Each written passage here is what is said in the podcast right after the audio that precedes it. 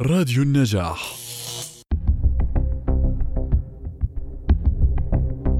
كيف نحقق في الانتهاكات بحق التعليم؟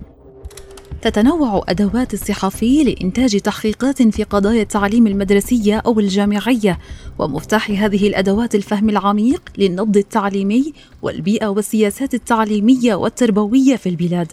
وتداخلاتها في الشؤون السياسية والاقتصادية والاجتماعية ما يكفي لاكتشاف أسباب إطلاق مبادرات السياسات التعليمية لأغراض سياسية واقتصادية وليست لأغراض تعليمية. كإنشاء جامعة الحسين في مدينة معان جنوبا رغم عدم الحاجة التعليمية لوجودها. ينبغي على الصحفي معرفة قوانين التربية والتعليم والجامعات والتعليم العالي والبحث العلمي ونقابة المعلمين والأنظمة والتعليمات المرتبطة بها ومعرفة محددات الاجتماعات العامة مثل اجتماعات مجلس التربية والتعليم ومجلس أمناء الجامعات ومجلس التعليم العالي واجتماعات المدارس وأولياء الأمور ولجنة التربية في البرلمان وغيرها.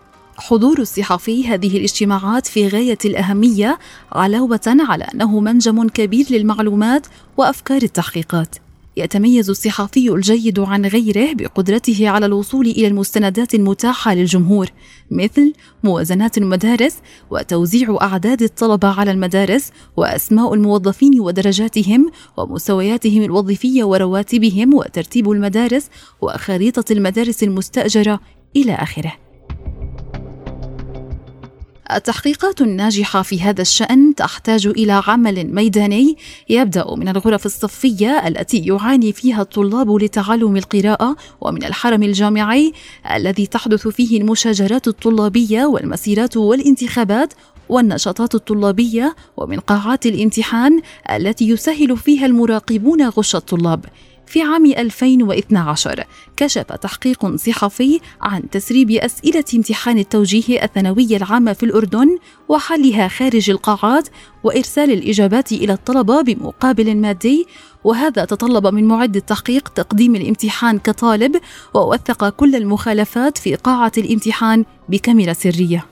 تحتاج التحقيقات إلى بناء المصادر داخل المجتمعات المتنوعة لقطاع التعليم مثل المعلمين والطلاب وأولياء الأمور والهيئات الإدارية والإشرافية وأعضاء نقابتي المعلمين والمدارس الخاصة وأعضاء مجالس أمناء الجامعات ومجلس التربية والتعليم ومجلس التعليم العالي ومنظمات المجتمع المدني ذات العلاقة وغيرها من المؤسسات المتشابكة في حقلي التعليم والتعليم العالي. تتطلب قضايا التعليم شغفا وعملا مضنيا ومهارات تحليلية ونقدية وعلمية كونها قضايا شائكة مثل جنوح الطلبة والعنف داخل الحرم الجامعي والمدرسي وتحرش الأساتذة والطلبة وابتزازهم جنسيا وسياسات القبول الجامعي وتعليم ما قبل المدرسة والتعليم عن بعد والتسرب المدرسي ومحو الأمية وسياسات التعليم على المستوى الدولة والموازنات وإنفاق الدولة على التعليم والمدارس المستأجرة ومشاكل المناهج المدرسي والنشاطات المنهجية والغير المنهجية وأساليب التدريس ونقص وتعيين الأساتذة وشراء الأبحاث الجامعية ومشاريع التخرج كما كشف تحقيق نشره موقع عمان نت في عام 2011 ووزع فيه الصحفي استبيانا على الطلبة ورصد المكاتب التي تعد البحوث مقابل مبالغ مالية ووثق عملية شراء بحث من مكتب يديره أستاذ جامعي تحتاج التحقيقات الصحفية التعليمية إلى معرفة كيفية بناء نماذج تقييم المدارس والجامعات وقياس جودة العملية التعليمية والتربوية فيها على أسس ومقاييس نوعية وكمية للخروج بقصص تساعد الأهالي الطلبة في اتخاذ قرارات بشأن مستقبل أولادهم الطلبة. من المهم تعلم أنواع الأسئلة التي تطرح على الطلاب واليافعين وكيفية جعلهم مرتاحين أثناء الحديث الصحفي. وينبغي الاهتمام بالمسائل الأخلاقية. بعض القرارات الأخلاقية تكون سوداء أو بيضاء وتحتمل المنطقة الرمادية مثل إجراء مقابلة مع طالب صغير السن حول اعتداء جنسي عليه. الصحفي الجيد صريح وواضح ولا يحرف هويته ونواياه فهو يخبر أسرة الطالب بالموضوع المحدد الذي يعمل عليه وكيف سيكون شكل المادة وكيف ستستخدم المعلومات المتعلقة بهم وهو أيضا متساهل ومرن. فيقبل التماس الطالب أو ذويه سحب اقتباساته المثيرة للجدل وتجهيل اسمه في حال كان التحقيق يسبب ضررا أو إحراجا. في عام 2014 نشر موقع عمان نت تقريرا للصحفي عز الدين ناطور بعنوان طلبة المكارم يشكلون 47% من القبول الموحد.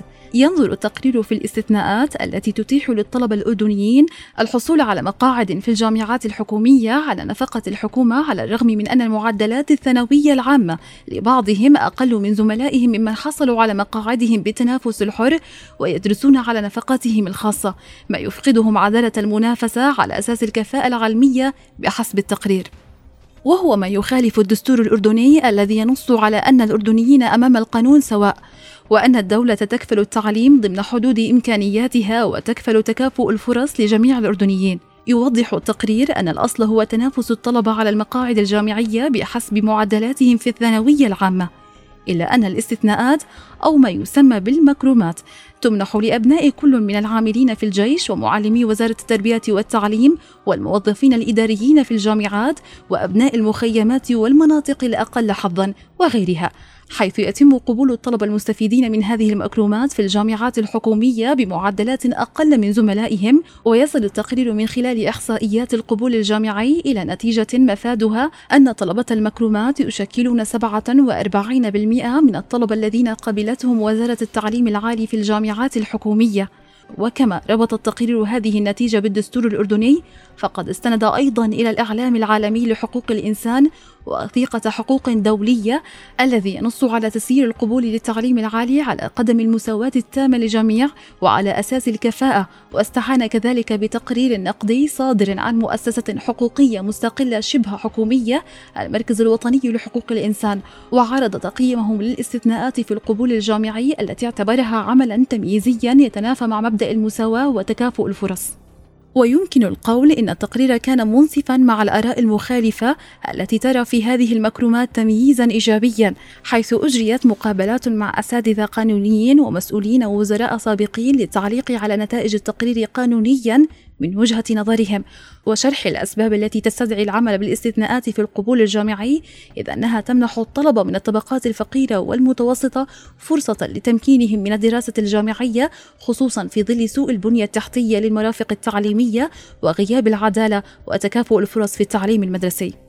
أجريت في التقرير مقابلات مع اثنين من الطلبة الذين قبلوا في الجامعات على أساس التنافس الحر. تحدثا فيها عن ظروفهما المادية الصعبة وعبرا عن شعورهما تجاه ما اعتبره غيابا للعدالة. لكن غاب عن التقرير أصوات الطلبة المقبولين عن طريق الاستثناءات فلم تعرف جودة التعليم المدرسي الذي تلقوه وظروفهم المادية والمعيشية وأهمية حصولهم على مقاعد جامعية في تحسين حياتهم وهو ما كان يستحسن القيام به من أجل إثراء التقرير والتوسع فيه. لتسليط الضوء على عدم المساواة في نوعية التعليم المدرسي الذي يتلقاه الطلبة الأردنيون على اختلاف فئاتهم الاجتماعية وأماكن إقامتهم. من ناحية أخرى ربط التقرير بين العنف في الجامعات والطلبة الذين قبلوا على أنظمة الاستثناءات مستندا بذلك إلى مقابلة مع أحد المختصين بشؤون الطلبة بالإضافة إلى دراسة بحثية وجدت بالإحصاءات أن الطلبة المقبولين على الاستثناءات يميلون إلى استخدام العنف أكثر من أقرانهم المقبولين على أساس التنافس. ورغم أهمية الاستعانة بالدراسات الموثوقة في إعداد التقارير الصحفية إلا أن التقرير اكتفى بالعنف مؤشرا وحيدا على الفرق في سلوكيات الطلبة. وكان يستحسن أن يبحث عن مؤشرات أخرى من شأنها إعطاء تصور أوضح وأدق عن واقع الحال. ومن ذلك على سبيل المثال الفروقات الأكاديمية من ناحية المعدلات الجامعية ونسب الرسوب والنجاح والإجراءات التأديبية على خلفية التحصيل العلمي إلى آخره.